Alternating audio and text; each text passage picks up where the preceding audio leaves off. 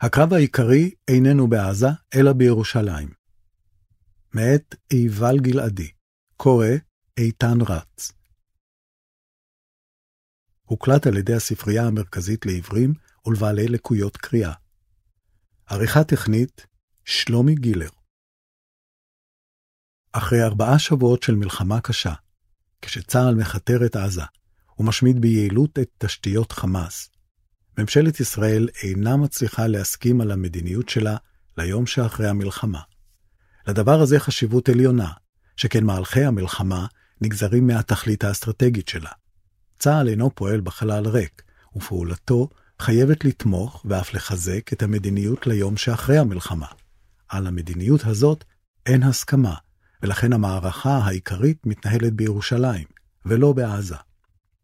שלוש אפשרויות עומדות בפני ממשלת ישראל, אחרי שהחליטה למוטט את חמאס ולהשמיד את כוחו הצבאי. אחת, ישראל תיקח על עצמה את ניהול הרצועה, השמירה על החוק והסדר, הפעלת מערכות החינוך והבריאות ושיקום התשתיות שנהרסו. 2. ישראל תסתפק בהשמדת היכולות הצבאיות של חמאס ותאפשר לו להתקיים כגורם מוחלש שמסוגל להמשיך לתפקד כגורם שלטוני אזרחי. 3. ישראל תסיים את שלטונו של חמאס בעזה, תסלק את המנהיגות הבכירה שלו, ואז תעביר את ניהול שגרת החיים ברצועה לגורם אחר. הפתרון יכול להיות כוח רב-לאומי, שישלב את הרשות הפלסטינית בניהול נושאים אזרחיים מוניציפליים.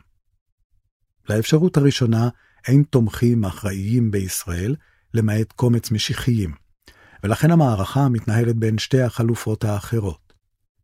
החלופה השנייה הינה המשך מדיניותו של ראש הממשלה בנימין נתניהו ב-14 השנים האחרונות, שהתחזקה עם הקמת הממשלה הנוכחית.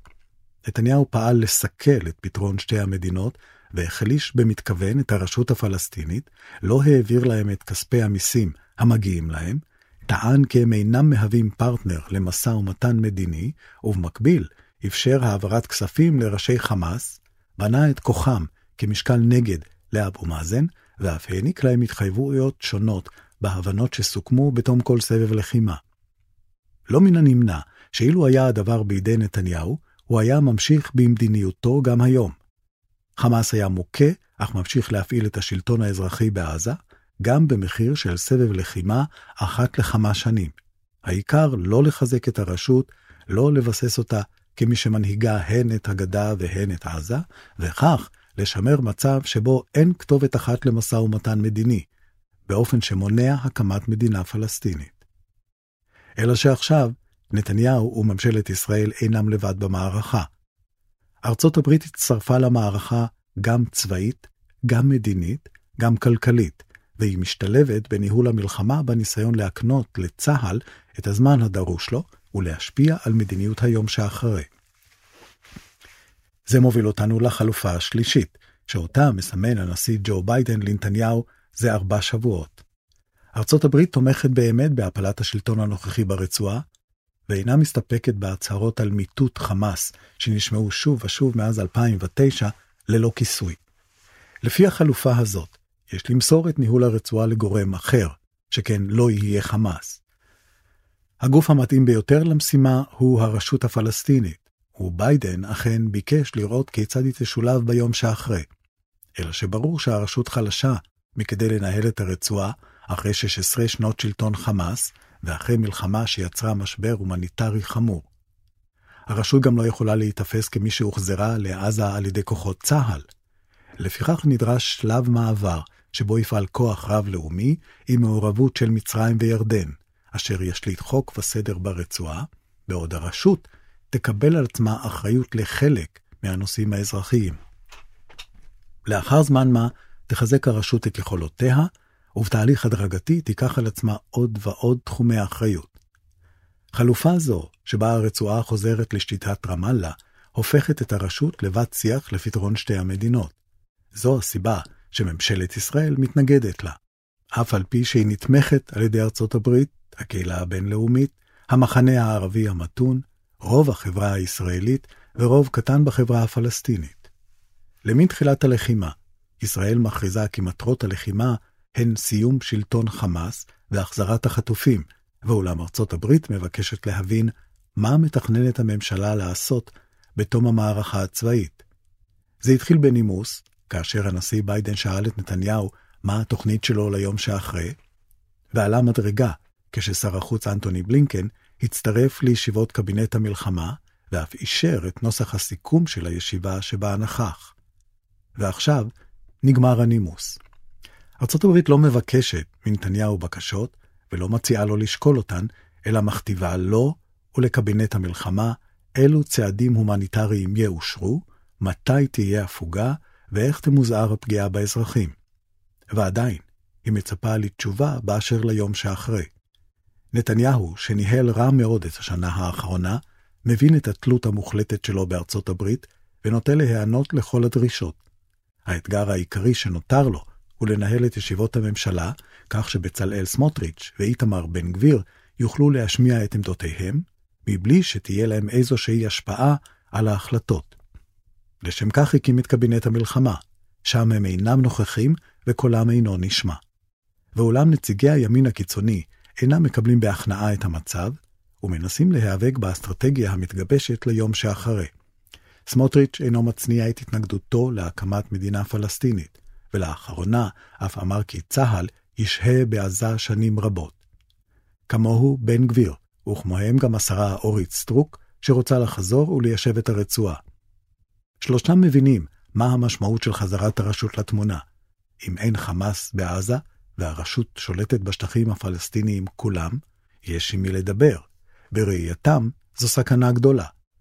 יש בממשלה שרים שחושבים שהשמדת חמאס היא משימה צבאית בלבד. הם טועים. חמאס הוא רעיון, אידיאולוגיה. חמאס הוא תנועה חברתית ופוליטית, וחמאס שוכן בלבבות של האנשים.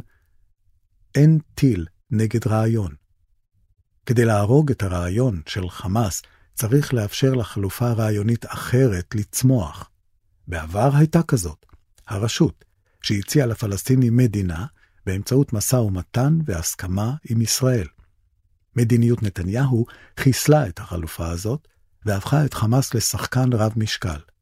כעת, חיסול חמאס יצריך כלים כלכליים, משפטיים, דיפלומטיים, תקשורתיים וגם צבאיים. צה"ל יכול להשמיד את אתרי השיגור, לפגוע במפקדות, להרוג אנשים, אבל החלשת חמאס מבחינה פוליטית, חסימת נתיב הכספים שלו, זה כבר איננו מהלך צבאי. ארצות הברית התייצבה באופן מיידי ונחרץ לצד ישראל ב-7 באוקטובר, והיא משלמת מחיר כלכלי ופוליטי כדי לאפשר לצה"ל את חופש הפעולה הדרוש לו. בנוסף, ארצות הברית פרסה כוחות במזרח התיכון כדי להרתיע את אויבי ישראל ולהגן על חייליה שלה הפרוסים באזור. הנשיא ביידן משלם מחיר בקרב בוחריו במפלגה הדמוקרטית, בעוד השר בלינקן מתרוצץ בין מדינות המזרח התיכון, בניסיון להשיג הסכמה של המחנה הערבי המתון לפעולת ישראל בעזה. הממשלה צריכה להעריך את המהלכים האלה ולא לזלזל בחשיבותם. והיא גם צריכה להתחיל לספק תשובות לשאלות היסוד במערכה הזאת. זה ארבעה שבועות מבקשת ארצות הברית להבין מהי מדיניות ישראל בתום הלחימה, ומדינת ישראל מתקשה לגבש הסכמה לגבי היום שאחרי. אם ישראל לא תשיב לארצות הברית בתוך זמן סביר, ובאופן המתיישב עם המדיניות של וושינגטון, הסבלנות בבית הלבן עלולה לפקוע. במקרה כזה, ישראל תצטרך להיחלץ בכוחות עצמה מהבוץ שאליו היא נכנסת. האמריקאים כבר נותנים פומבי למחלוקת עם ישראל, בעקבות ראיון של נתניהו לרשת ABC, שבו הבהיר כי ישראל תשלוט ביטחונית ברצועה לפרק זמן בלתי מוגבל, אמר דובר משרד החוץ האמריקאי כי עזה היא אדמה פלסטינית ותישאר אדמה פלסטינית. אמנם, סביר שביידן יפעל לאישור חבילת הסיוע בסך 14 מיליארד דולר, ולא יחזור בו, אבל הגיבוי המדיני ושימור הלגיטימציה לפעולות ישראל עלולים לדעוך ולהיעלם. את כל זה מבין נתניהו היטב, אולם הקואליציה שלו ממשיכה להיות אבן ריחיים על צווארו. בינתיים, ראש הממשלה מקשיב לארצות הברית, ולא בכדי. מעבר לתמיכה ולסיוע, יש לו סיבות טובות. אחת, כולם ידעו. נתניהו ידע, הממשלה ידעה, הקבינט ידע, ועדת חוץ וביטחון ידעה, כולם ידעו שצפויה לפרוץ בקרוב מערכה מול חמאס וחיזבאללה, וששני הצדדים מתואמים. שר הביטחון יואב גלנט הודיע ברבים כי המשך החקיקה מקים על ישראל, ציטוט, סכנה ברורה, מיידית ומוחשית לביטחון המדינה, סוף ציטוט. ולתדהמת ארצות הברית, נתניהו לא נקט שום צעד למזעור הסכנה, אלא בחר לקדם את החוקים למרות הנורות המהבהבות. האמריקאים, שמכירים את החומר המודיעיני שהוצג לנתניהו, התקשו להאמין שהוא בוחר בשלמות הקואליציה על חשבון ביטחון המדינה. נכון, איש לא חשב על מערכה שתגבה כ-1,400 הרוגים ישראלים. גם נתניהו העריך שלכל היותר ייגרר לסבב נוסף עם חמאס במחיר של כמאה הרוגים ישראלים, 1,500 הרוגים פלסטינים ועלות של 2 עד 3 מיליארד שקל. האם זה מחיר סביר? נתניהו לא יכול להגיד לאמריקאים, לא ידעתי. 2. היחסים עם ארצות הברית ערב המלחמה. מערכת היחסים של ראש הממשלה עם הממשל בוושינגטון הייתה גרועה מאי פעם. ממשלתו הקיצונית של נתניהו והפרת ההבטחות שנתן לנשיא היו לצנינים בעיני הבית הלבן, ונתניהו לא הוזמן לפגישה עם ביידן חרף בקשות חוזרות ונשנות. שרים בממשלת ישראל האשימו את הנשיא האמריקאי שהוא תומך במחאה נגד ההפיכה המשטרית, שר החוץ עליו בסגנית הנשיא, ושר נוסף המליץ לאמריקאים להתעסק בעניינים שלהם. מערכת היחסים העכורה הזאת השפיעה גם על רמות המלאי של חיל האוויר ושל צה"ל כולו. מדינת ישראל צעדה בעיניים פקוחות למערכה צבאית כשהיא איננה ערוכה ובלי סיוע אמריקאי מיידי, הייתה מתקשה לנהל את המלחמה. למערכת היחסים עם ארצות הברית יש חשיבות עצומה גם בשימור הלגיטימציה הבינלאומית לפעול בעזה. כדי לקבל את מלוא הרוח הגבית הזאת, נתניהו מקשיב לביידן ובלינקן, ולא לסמוטריץ' ובן גביר. 3. אפס היערכות אף כי כולם ידעו, לא התקיימה שום היערכות לקראת מערכה צפויה מול חמאס וחיזבאללה. לא נעשתה שום היערכות במשק לשעת חירום, מלח, שום היערכות לפינוי עשרות אלפי ישראלים מבתיהם, שום היערכות במערכת הבריאות, שום היערכות במערכת החינוך, שום היערכות של משרד התחבורה לפעילות בשעת חירום. חמורה עוד יותר היא העובדה שלא הייתה שום היערכות כלכלית. תקציב המדינה חולק באופן מושחת, והמשאבים הופנו למטרות לא ראויות, בעוד תופי המלחמה כבר מהדהדים באוזני השרים. נכון, נתניהו קיווה שהכל ייגמר בסבב קצר עם חמאס או חיזבאללה, או שניהם, אבל גם לזה לא נערכו. חיזבאללה, שבינתיים מקיים מערכה מרוסנת מתחת לסף המלחמה, הצליח לגרום לפינוי עשרות אלפי ישראלים מיישובי הצפון, הוביל לגיוס המוני של מאות אלפי אזרחים, שיתק חלק משמעותי מכלכלת המדינה, וכל זאת באמצעות תקריות נקודתיות בלבד. מי שיער שכדי לרסן את החיזבאללה נזדקק לפריסת נוסעות מטוסים אמריקאיות לחופי ישראל, ולהצהרות אזהרה מנשיא ארצות הברית ושר החוץ שלו. נכון, האמריקאים מבקשים לרסן בראש ובראשונה את איראן, אבל כך נוצר מצב שבו גם בחזית הלבנונית, נתניהו מוכרח להקשיב לביידן. 4.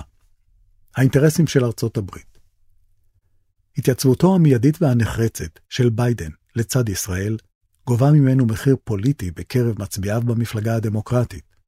אמנם יש עוד שנה עד הבחירות, אבל ביידן אינו אדיש לעניין הזה. בנוסף, יש לזכור כי הוא מחויב לדאוג תחילה לאינטרסים האמריקאים.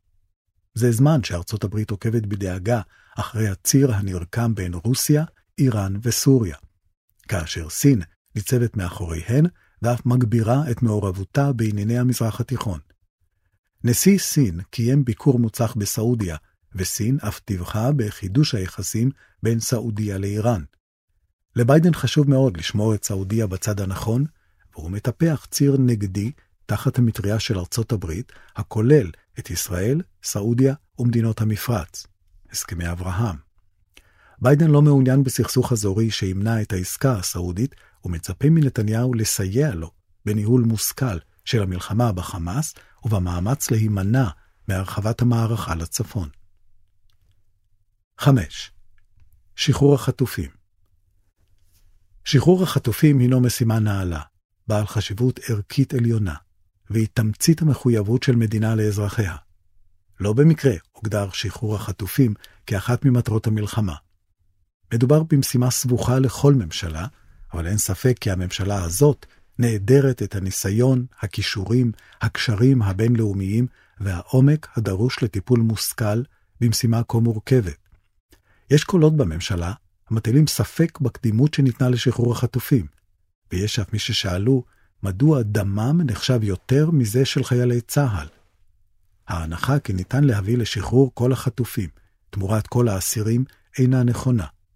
גם לו לא הסכימה ישראל לשחרר את כל האסירים הביטחוניים, לרבות אלה שנעצרו ב-7 באוקטובר אחרי שרצחו אזרחים, אנסו נערות ושחטו עוללים במיטותיהם. לא היה די בכך כדי לשחרר את כל החטופים. הרי לא תהיה עסקה שתותיר בידי ישראל את החירות לרדוף את ראשי החמאס. הם פשוט לא יסכימו לעסקה כזאת.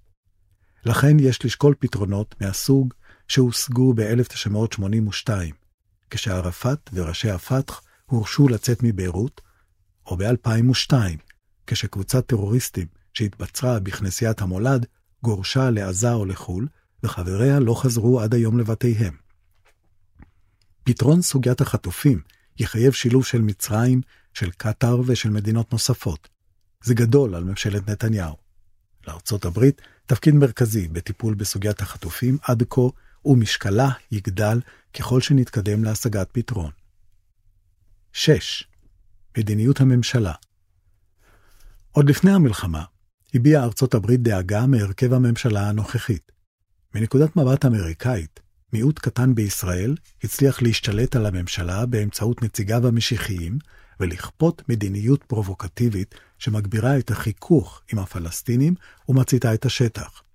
התבטאויותיו של בן גביר, הנחיותיו בענייני אסירים, הביקורים בהר הבית, עידוד נוער הגבעות להתעמת עם הפלסטינים, הסוכה בחווארה, החזרה לחומש והדיבורים על חזרה לעזה, כל אלה מסכנים את האינטרסים של ארצות הברית באזור, ובכללם את פתרון שתי המדינות.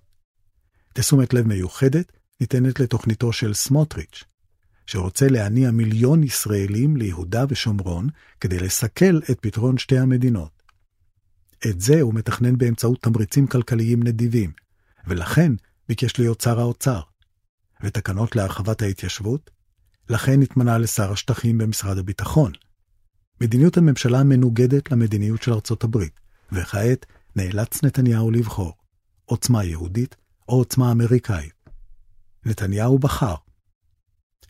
נראה שמתוך האפלה נולדה תקווה גדולה. להפסיק את מדיניות השקר של מיטוט חמאס תוך שימורו כגורם שמגמד את הרשות ומונע התקדמות לתהליך מדיני. אפשר שבא הקץ ל-14 שנים של מדיניות הסבבים שהובילה לאלפי הרוגים ולבזבוז מיליארדים, רק כדי לחזור בדיוק למה שהיה קודם. זה צריך להסתיים, ומכאן החשיבות הרבה של היום שאחרי. הבחירה של ארצות הברית להתייצב ללא סייג לצד ממשלת ישראל התקבלה תחילה בהבנה במצרים ובירדן, שהזדעזעו מהטבח שביצע חמאס. ואולם עם התפתחות המערכה, התפשטה שם מחאה נגד התקיפות הישראליות בעזה. למצרים ולירדן תפקיד מפתח בעיצוב המציאות ביום שאחרי. ולכן נסע בלינקן לירדן, אחרי שנועד עם נתניהו ביום שישי האחרון. באמ"ן נתקל בלינקן בדרישה חד משמעית מצד שר החוץ הירדני איימן א-ספאדי לעצור את הטירוף. שר החוץ המצרי, סאמח שוקרי, שנכח גם הוא בפגישה, קרא הפסקת אש מיידית ללא תנאים מוקדמים. בלינקן הדף את הדרישות ועמד על זכותה של ישראל להגן על עצמה, אך הדגיש כי הדבר צריך להיעשות תוך מזעור הפגיעה באזרחים. הלחץ הערבי עלול להשפיע על עמדת ארצות הברית, והיא מצפה מישראל שההחלטה על היום שאחרי תיקח בחשבון את מצרים וירדן, ותשמר את המחנה הערבי המתון. על הרקע הזה מבהירה ארצות הברית כי המלחמה לא תוכל להימשך, אלא אם ישראל תאפשר הפוגות הומניטריות להכנסת מזון ותרופות לרצועה, תמזער את הפגיעה באזרחים ותגבש תוכנית מקובלת לרגע שבו התותחים יפסיקו לרעום. העמידה האיתנה של ארצות הברית לצד ישראל, משליחת הכוחות ועד סיוע המיליארדים, אינה מובטחת לעד. טוב יעשה נתניהו אם יוביל את ממשלתו להסכמה מהירה על היום שאחרי.